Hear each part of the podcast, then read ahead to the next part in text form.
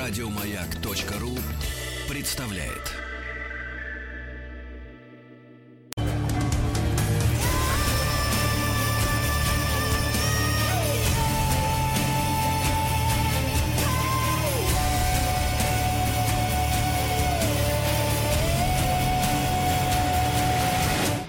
История и болезни. Товарищи дорогие, к нам приехал по проводу наш любезный профессор Дмитрий Алексеевич Гутнов. Дмитрий Алексеевич, мы скучали, мы скучали, честно говоря. Скучал. Ну, как скучал? Я веселился, я был на приеме экзаменов Так. в Московском университете. Много чего интересного для себя узнал. Ну, как, как нынче студент 2020, как говорится, абитуриент. То есть. Ну, вы знаете, э, традиционно у нас э, идет это дополнительное испытание, даются студентам эссе э, написать на разные темы исторического или филологического содержания. Вот в этом году одна из тем была «Две мировые войны в истории России», и поэтому меня и привлекли. Узнал я для себя огромное количество нов- новых вещей. Ну, поделитесь. Исторических, так. Ну, например, то, что у нас, оказывается, была нулевая мировая война. Это как? За мировую войну считали Отечественную войну 812 года, Северную войну, и Семилетнюю войну, и даже 30-летнюю 17 века. В общем, мне приходилось отбиваться от этого всего. Э, Морально, как бы в какой-то момент я даже не понял, на каком свете я нахожусь, а в это время как раз у меня включен, значит, телевизор и транслирует, значит, э, пресс-конференцию этого самого Трампа, который заявляет на голубом глазу, что э, пандемия испанки в 1917 году могла закончить Вторую мировую войну. Я говорю, ой, думаю, опа, ну хорошо, мои неучи э, мне рассказывают про нулевую мировую войну, а тут, понимаете, президент выдающегося большого государства рассказывает мне такую же чушь. А, Дмитрий Алексеевич, а вот эти ребята, которые вот подобные вещи вам рассказывали, они сколько баллов э, по ЕГЭ-то набрали? Вы знаете, я не знаю, все зашифровано, ведь на самом деле я не видел их лиц, и не знаю их имен. Я просто фиксирую эти ошибки, и все. Ну, неплохо. Друзья мои, мы с Дмитрием Алексеевичем Гутном, доктором исторических наук, как вы понимаете, профессором МГУ, продолжаем наш цикл «История и болезни». И вот сегодня у нас э, разговор, назван он так «Чехотка как зеркало русской революции». Да. Подбираемся к э, такой болезни, которая официально называется туберкулез, а в просторечии она называется чехотка, от русского слова чахнуть. Но это русское название, на самом деле э, общего названия этой болезни э, в разных э, странах не было. Предложение называть ее туберкулезом поступило от немецкого значит, инфекциониста Иоганна Лукаса Шенемана в 1839 году. Только. А, Хотя сама по себе болезнь очень древняя. То есть, э, если брать последние палеогенетические исследования, которые там публикуются в журнале Nature и тому подобное, то э, утверждается, что как человеческая болезнь, эта болезнь появилась в Африке где-то 70 тысяч лет назад, а в Европу попала с мигрантами африканскими 7 тысяч лет назад. Э, В общем, как бы э, самые, по-моему, старые захоронения в которых содержатся э, останки, значит, следы, и в этих останках есть следы туберкулеза костей, а, значит, а, они найдены недавно, буквально там лет пять назад, в Венгрии на стоянках э, неолита. Э, Значит, в частности, было установлено, что в останках этих людей содержатся со- сопутствующие гипертрофической легочной остеопатии признаки. То есть, по сути дела, туберкулез костей. Э, Не буду, так сказать, читателей вовлекать в дальнейшие научные, так сказать, рассуждения. Хочу только сказать, что, в общем, механизм распространения болезни выглядят таким образом, что прибывшие из-за моря мигранты притесняют местное население, которое как бы не привыкло к, таким, к такому насилию. Э, это приводит к изменениям в условиях жизни этих аборигенов, их там загоняют в какие-то неудобные места и тому подобное, и поражению вот этой вот болезни, против которых у них еще вдобавок нет иммунитета. Вот. Но а болезнь, которая поражает легкие, сопровождается хроническим кашлем, мокротой, э, переходящим в кровохарканье, э, сопровождается разным родом лихорадкой, слабостью, отсутствием аппетита и прочими симптомами. Э, в общем, мы знаем давно. Еще в законах Вавилонского царя Хамурапи, а это начало второго тысячелетия до нашей эры – дается право развода с женщиной, больной вот болезнью вот с этими вот признаками. Понимаете? А в Древней Индии тоже знали, что туберкулез передается от одного члена семьи к другому. Об этом говорится в ведах. Причем в качестве лечения совершенно справедливо рекомендуют горный воздух, э, значит, там какое-то питание и тому подобное. Еще один такой древний источник – это законы Ману, древнеиндийский сборник предписаний и наставлений.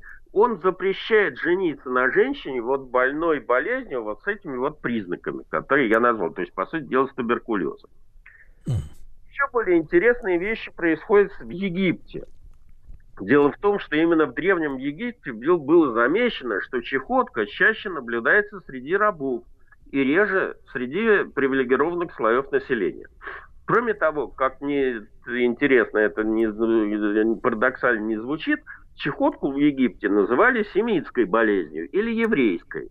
Потому что после переселения евреев в Египет, что соответствует, так сказать, тому, чего сообщает Пятикнижье, да, э, значит, и, как известно, по Пятикнижью евреев около 430 лет – находились в рабстве до того, как Моисей повел евреев обратно из Египта через пустыню. А, и, э, в общем, как бы, судя по египетским этим самым иероглифам, среди э, этих самых рабов еврейских свирепствовал туберкулез. А если же ориентироваться не только на эти все святые предания, но опять же на палеомедицинские разного рода исследования, сейчас они переживают расцвет, потому что э, не так давно Э, в общем, эти археологи получили доступ к этой резонансно-магнитной э, как бы сканированию. И вот недавно, там, помните, в Эрмитаже какие-то мумии сканировали вот этим магнитно-резонансным способом. И, в общем, скрывается довольно много вещей, поскольку много мумий открыть было нельзя и взять, так сказать, частичек. А так это все там видно. Так вот, эти все вот эти вот последние исследования показывают, что египтяне тоже болели туберкулезом. По крайней мере, следы палочек Коха, то есть микробактерий из рода туберкулезус комплекс, который возбуждает, ну, возбудители туберкулеза, обнаружены в мумиях египетских фараонов. А дефекты костей, которые сопровождают эти находки, свидетельствует о том, что египетский истеблишмент там второго тысячелетия до нашей эры тоже страдал с туберкулезом костей. А, как бы, в принципе, э, светило там древнегреческой медицины, Гиппократ называл туберкулез самой распространенной болезнью своего времени, которая поражала людей в Греции, значит, соответственно, обычно в возрасте 18-35 лет. И, соответственно, он тоже дает довольно подробное описание симптомов туберкулеза легких. Это лихорадка, озноб, пот, кашель, боли в груди, мокрота, исхудание, упадок сил, ну и, соответственно, там смерть больного. При лечении туберкулеза греки рекомендовали соблюдать режим, усиленное питание, назначали отхаркивающие средства и теплые ванны. А впервые догадку о том, что туберкулез передается от человека к человеку воздушным кабельным путем, как ни странно, высказал э, еще Авиценна. Ибн Сина. Э, в каноне врачебной науки он привел доказательства того, что заболевание это не наследственное, а происходит от испорченного заразного воздуха. И, в общем, довольно долго э, эти миазмы, которые в э, заразные, так сказать, в воздухе содержатся, вот они так и были и считались основной, так сказать, причиной туберкулеза. Естественно, что во времена Средневековья анатомические исследования были запрещены, и вообще, так сказать, э, серьезная медицина была запрещена, кроме схоластической. Поэтому во всех медицинских трактатах отсутствует упоминание об анатомических особенностях больных вот этим заболеванием. А, соответственно, э, у средневековых врачей представление об этой болезни было весьма примитивным. И только, в общем, в XVI веке, после того, как немецкие врачи провели патологоанатомическое исследование легких немецких рудокопов вот, в Рурском бассейне, стало понятно, как эта болезнь убивает человека. А, это дало возможность таким светилам, значит, вот начала нового времени медицины, как э, это Агрикола и Парацельс, предположить связь между тяжелыми условиями труда горняков – и их заболеваниями профессиональными, в том числе заболеванием легких. И, собственно говоря, эта идея была раз, уже развита в XVIII веке. А, такие, в общем, ученые, как итальянец Бернард, Бернард Ромазини, а, еще ряд людей обобщили многочисленные сведения о вредных профессиях и связанных с ним болезнях органов дыхания – часть которых теперь известна как проявление запущенного туберкулеза легких. Ну, а первым человеком, который предположил, что тубер... туберкулез вызывается некими микробами, стал выпускник Абердинского университета шотландец Бенджамин Мартин в 1720 году. Он э, был микроскопистом. Э, ему так, значит, э, ну, в это время Левенгук изобрел микроскоп, и это своего рода прорывом. Э, появилось огромное количество людей, которые вслед за Левенбуком строили микроскопы. Э, ну и, соответственно, значит, вот э, этот Мартин увлекся тоже микроскопией и даже описал некие микроорганизмы, увиденные им при исследовании мокроты больных вот этими заболеваниями легких. Тогда это исследование не получило своего развития, Потому что, довольно любопытно, почему это произошло. Левенгук открыл этот весь зоопарк микроскопический, э, то он поверил, что это животные, ну, такие же, как большие животные, только маленькие, и, в общем, как бы не считал, что они э, заразные, несут вред и тому подобное. И поэтому вот это общее такое этическое отношение к этим микроорганизмам, как к творениям, тварям Божьим, так сказать, ничем не вредным для человека, оно повлияло и на отношение к трудам Мартина. И надолго, между прочим, из-за этого человечество, в общем, как бы было лишено защиты от туберкулеза.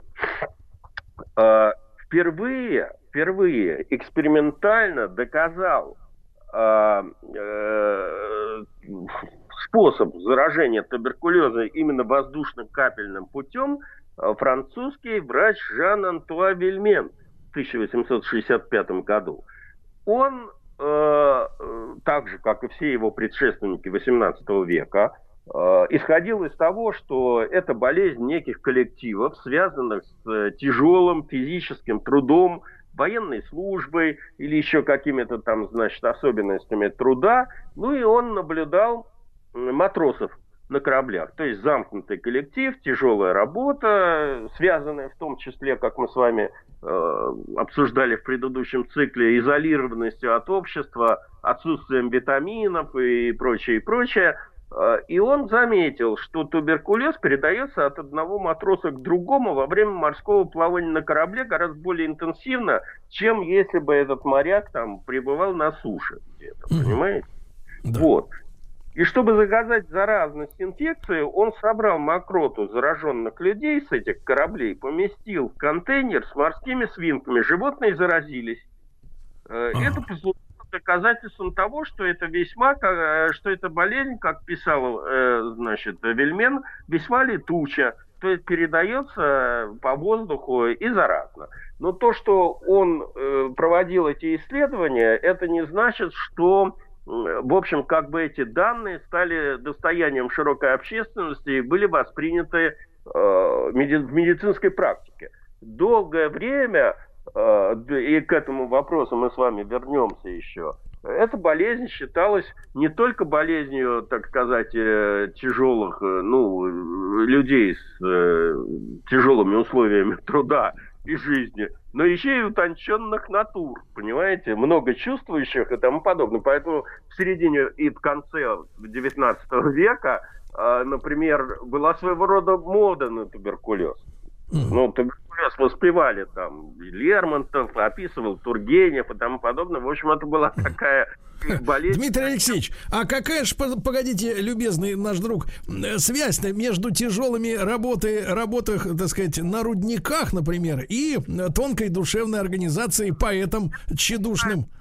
Не, не, не забегайте вперед. Я вам, так сказать, это все объясню чуть попозже. Хорошо. Значит, сейчас мы с вами пройдемся все-таки по тому, как люди дошли до понимания, что туберкулез, в общем, это как бы не только следствие тяжелых условий жизни, но и болезнь, которую надо лечить и можно лечить. А, прошло некоторое время. Первые попытки неудачные лечить туберкулез, кстати говоря, с помощью принудительной вентиляции легких, пневмотракс. А, предприняты были в 1822 году в Англии. Джеймс Карсон был такой человек, опыт оказался неудачным. И пациент, который решился на это дело, скончался. А второй уже удачный опыт так, подобного метода принадлежит итальянцу Карло э, Парлани, Парланини. Э, это уже где-то конец 19 века.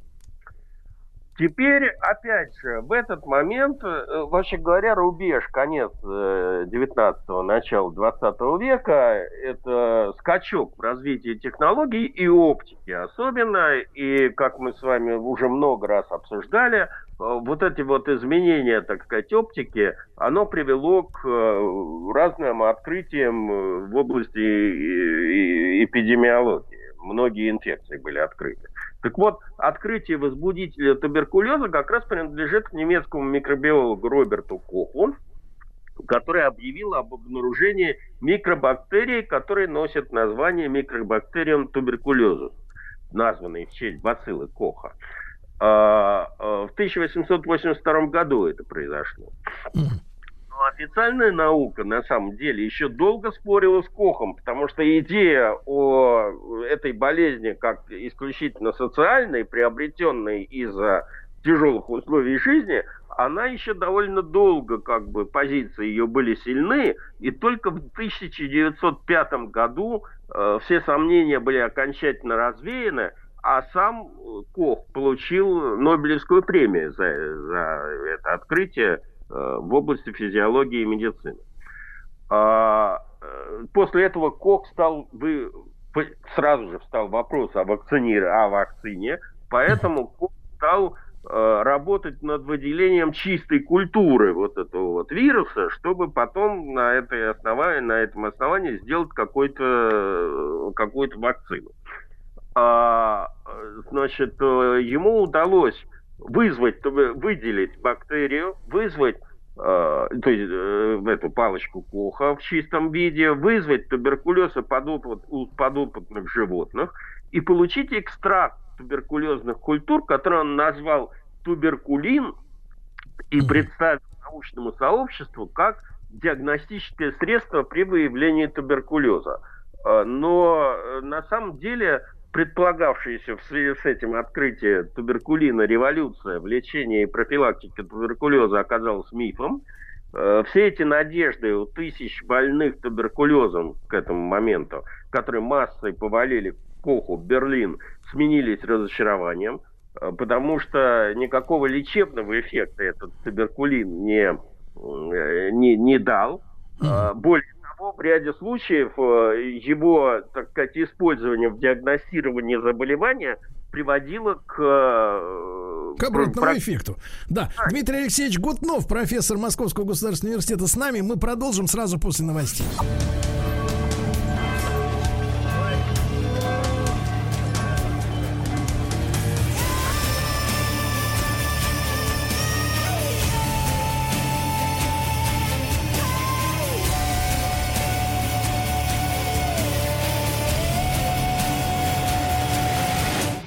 История и болезни. Друзья мои, сегодняшняя лекция Дмитрия Алексеевича Гутнова, профессора МГУ и доктора исторических наук в нашем цикле истории болезни посвящена чехотке или туберкулезу. И мы дошли до странички, когда хитрый доктор Кох начал лечить туберкулином, а они никак не лечились.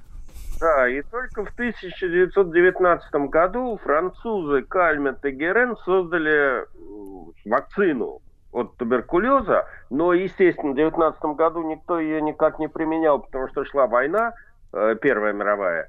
И впервые, значит, она была опробована во Франции только в 1921 году, и довольно быстро после этого, в 1925 году, Кальмет передал э, эту вакцину в Советский Союз профессору Льву Тарасевичу. Э, после трех лет экспериментального клинического изучения – Выяснилось, что эта вакцина относительно безвредна. В 28 году Наркомздрав СССР ее рекомендовал к применению. Это та самая вакцина БЦЖ, которую вот делают новорожденным. И сейчас, до сих пор. Кстати говоря, только с 50-х годов э, вакцинация новорожденных этим БЦЖ стала э, как бы обязательной. Э, ну, я не буду тут распространяться, э, что, вообще говоря, борьбой с туберкулезом в Советском Союзе э, занималась довольно активно вот эта вот служба охраны труда, потому что в значительной степени улучшение условий труда тоже снизили э, опасность заболевания. Ну и вот этот вот э, до сих пор существующий, э, существующая сеть э, туберкулезных диспансеров который мониторит эту ситуацию. Значит, кстати говоря, обязательной при диспансеризации флюорография, она была введена в список, так сказать, мер по борьбе с туберкулезом еще в 1904 году русским эпидемиологом Львом Абрикосовым, э, который доказал, что изменения в легких, вызванные туберкулезной инфекцией, можно выявлять вот с помощью метода флюорографии. И с тех пор, как у нас, так и на Западе, в общем, этот метод э, используется и работает до сих пор.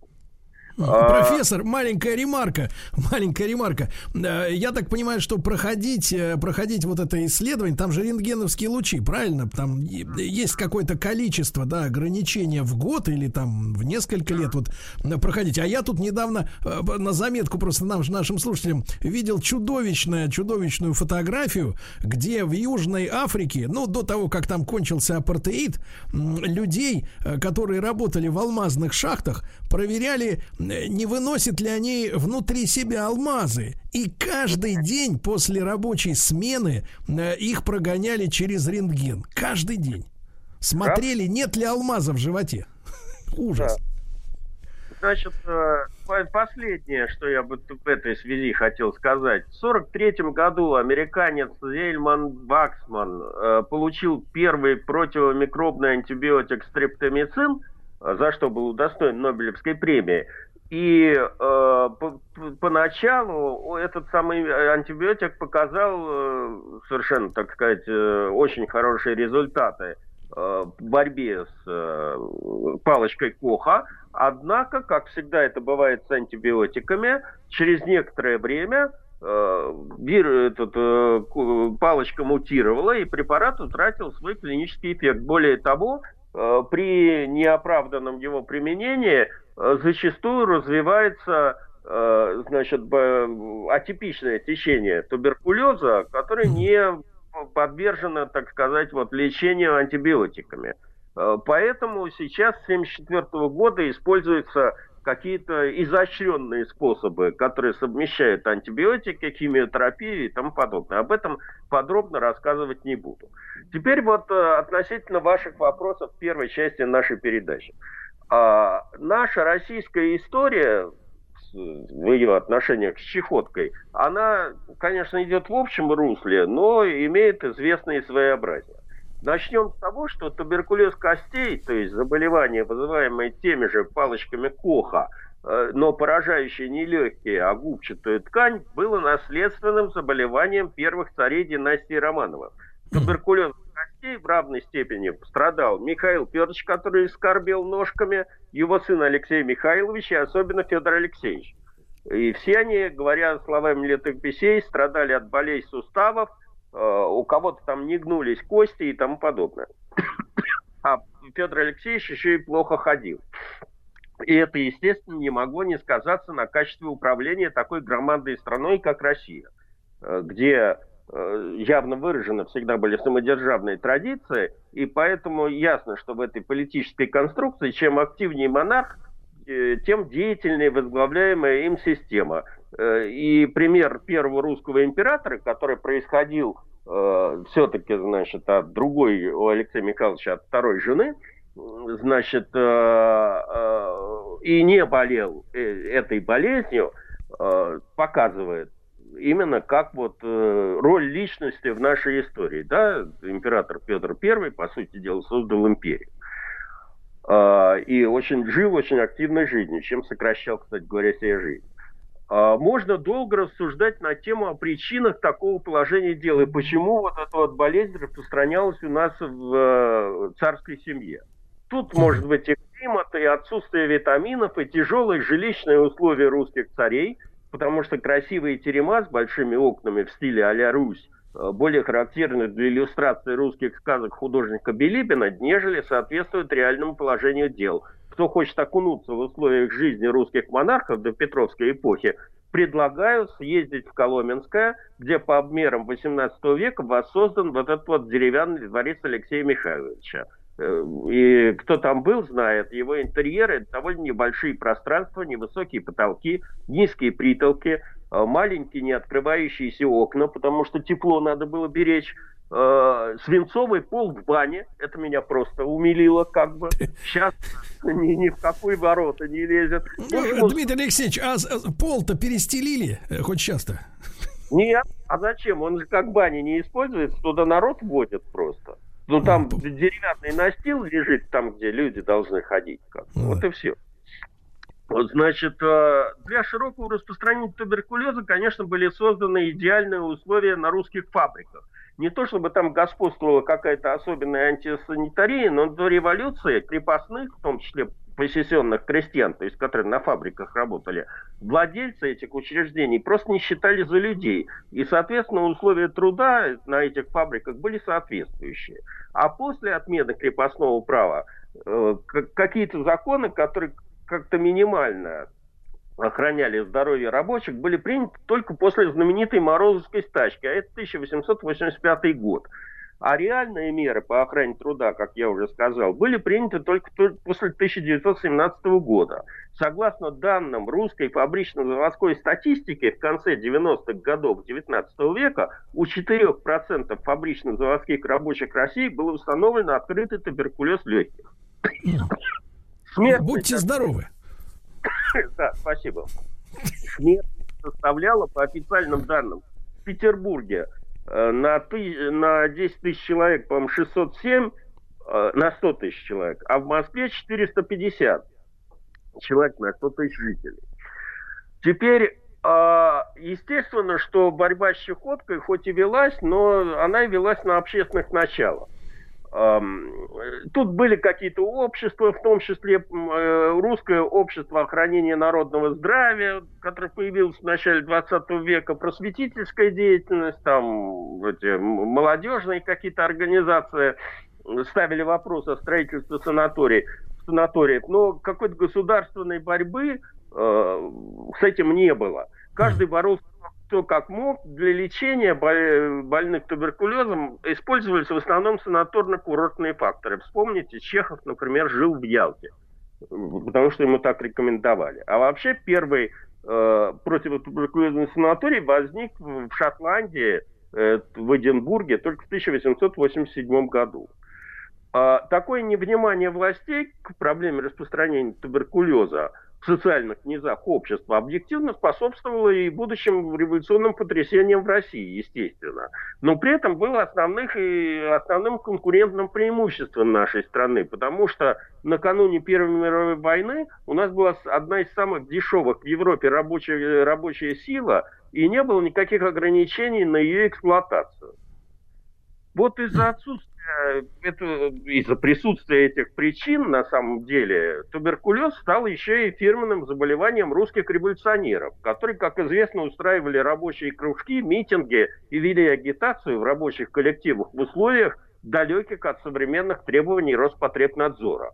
Поэтому от туберкулеза скончались такие пламенные революционеры, как Софья Богомолец, лидер социал-демократов-меньшевиков Мартов, народоволец Осип Цеткин, Буш Клары Цеткин, э, Александр Буцевич, большевик, Глушаков, там я могу перечислять это в большом количестве, у меня просто сейчас времени не будет. А, вместе с революционерами туберкулез распространялся еще вдобавок и по тюрьмам и прочим местам не столь отдаленным. Причем э, это очень смешно, если верить нашему юридическому вестнику царскому. В ссылке зачастую вынуждены были коротать срок там в одном Шушинском каком-нибудь или в каких-то деревнях, где жили ссыльные, э, революционеры, представители разного, так сказать, разных течений русского революционного движения, э, и поскольку они там все вместе время коротали, свободное от революционных занятий время, то они проводили это время в постоянных и бесплодных спорах о будущем России, которые э, и эти споры тоже зачастую способствовали взаимному перекрестному заражению туберкулезом. И таким же образом это, это революционное в прямом и переносном смысле этого слова зараза проникала еще и в русскую эмиграцию, потому что там они занимались примерно тем же самым. Э, любопытно, но еще одной социально-профессиональной группой, среди которых было много больных туберкулезом, были русские писатели. А, ну, если, скажем, какой-нибудь неистовый Писарен Белинский, Николай Добролюбов или классик украинской литературы Леся Украинка частично, э, частенько э, в общем, как бы оказывались в студенческих революционных кружках, где могли подхватить эту заразу, то, скажем, какой-нибудь Александр Писарев, хотя и считался либералом, но в откровенно антиправительственных собраниях замечен не был. То есть, Я Дмитрий Алексеевич, Дмитрий Алексеевич, не всех просто писателей, получается, туберкулез-то брал, а именно либерального, как говорится, революционного толка.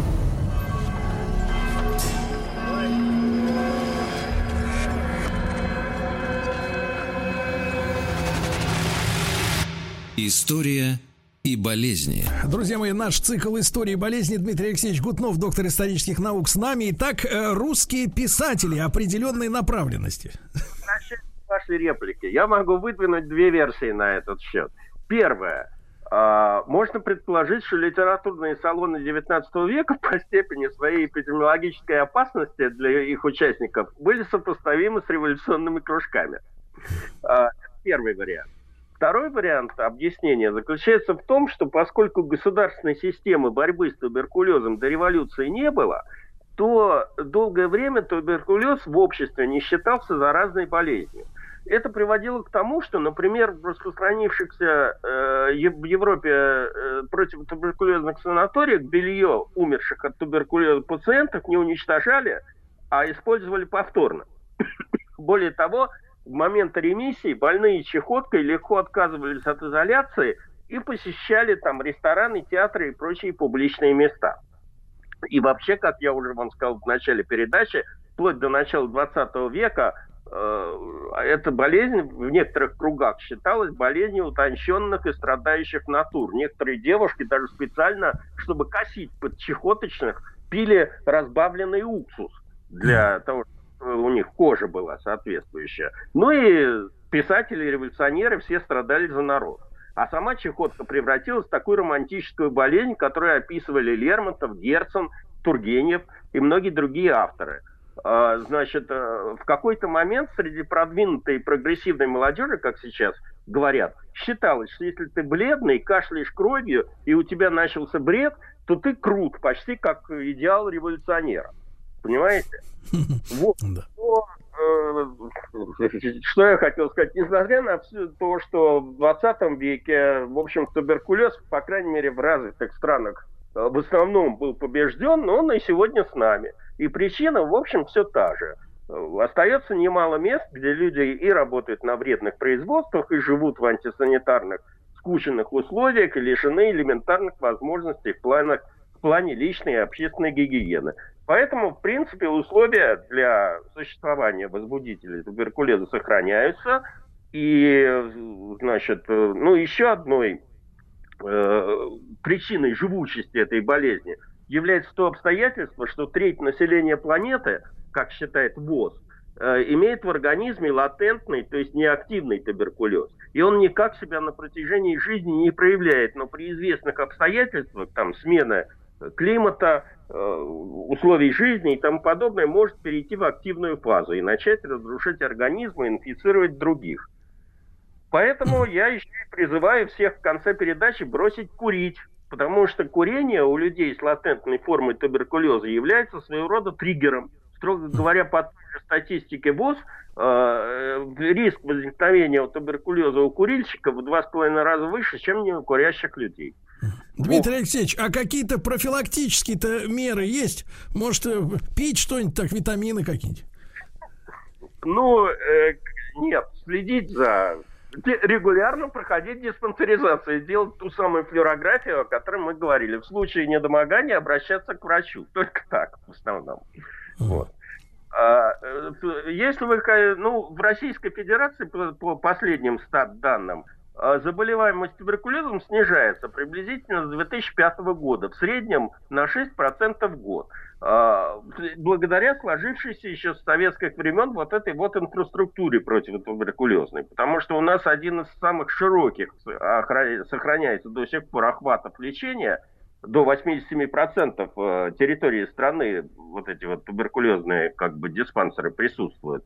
Причем лечение это осуществляется как бы за государственный счет по медицинской страховке. Хотя расслабляться рано, потому что по статистике ежегодно в России фиксируется примерно 100 тысяч случаев вот первичного заболевания чехоткой.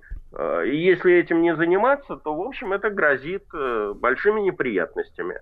Из них, из 100 тысяч случаев, где-то 40 тысяч случаев вот это вот атипичного течения этой болезни, которая не лечится антибиотиками. Mm-hmm. Вот. И это требует какие-то резервные противотуберкулезные способы лечения. Вот, собственно, все, что я сегодня успеваю вам рассказать. Угу. Дмитрий Алексеевич, ну не знаю, вот, э, так сказать, э, как-то, да, конечно. Э, нам с вами, людям за 40, теперь положен специальный день в году оплачиваемый для, так сказать, полного обследования организма. Бесплатно, да. Да, не надо, так сказать, пренебрегать своим здоровьем. Вот. Угу могу, ну, есть и приятные новости. Начиная с 1995 года болезнь эту победила 50 миллионов землян, а смертность от туберкулеза сократилась э, не в масштабах России, а в масштабах планеты где-то на 40%. Поэтому, в принципе, прогресс хоть и медленный, но идет. Да, Дмитрий Алексеевич, а вы понимаете, мы вот в борьбе с туберкулезом на лидирующих позициях, благодаря еще советской системе противодействия? Неплохих позициях именно из-за вот такой широкой инфраструктуры против туберкулезной, которая была сформирована еще в 30-е годы. Где-то там в 35-м году она была создана окончательно. И поддерживать более-менее в рабочем состоянии, несмотря на то, что мы все ворчим и говорим про недостатки финансирования и тому подобное. Дмитрий Алексеевич, я предлагаю идти диспансеризироваться вместе. Возьмем еще Владика нашего. Э, вот, и пойдем э, просвечиваться. Э, Дмитрий Алексеевич Гутнов, профессор МГУ, доктор исторических наук. Весь цикл истории болезни, вы знаете, друзья мои, доступен на сайте радиомаяк.ру, в подкастах, в iTunes, в любое удобное время. Ну, если, конечно, не хотите, чтобы настроение испортилось. Еще больше подкастов на радиомаяк.ру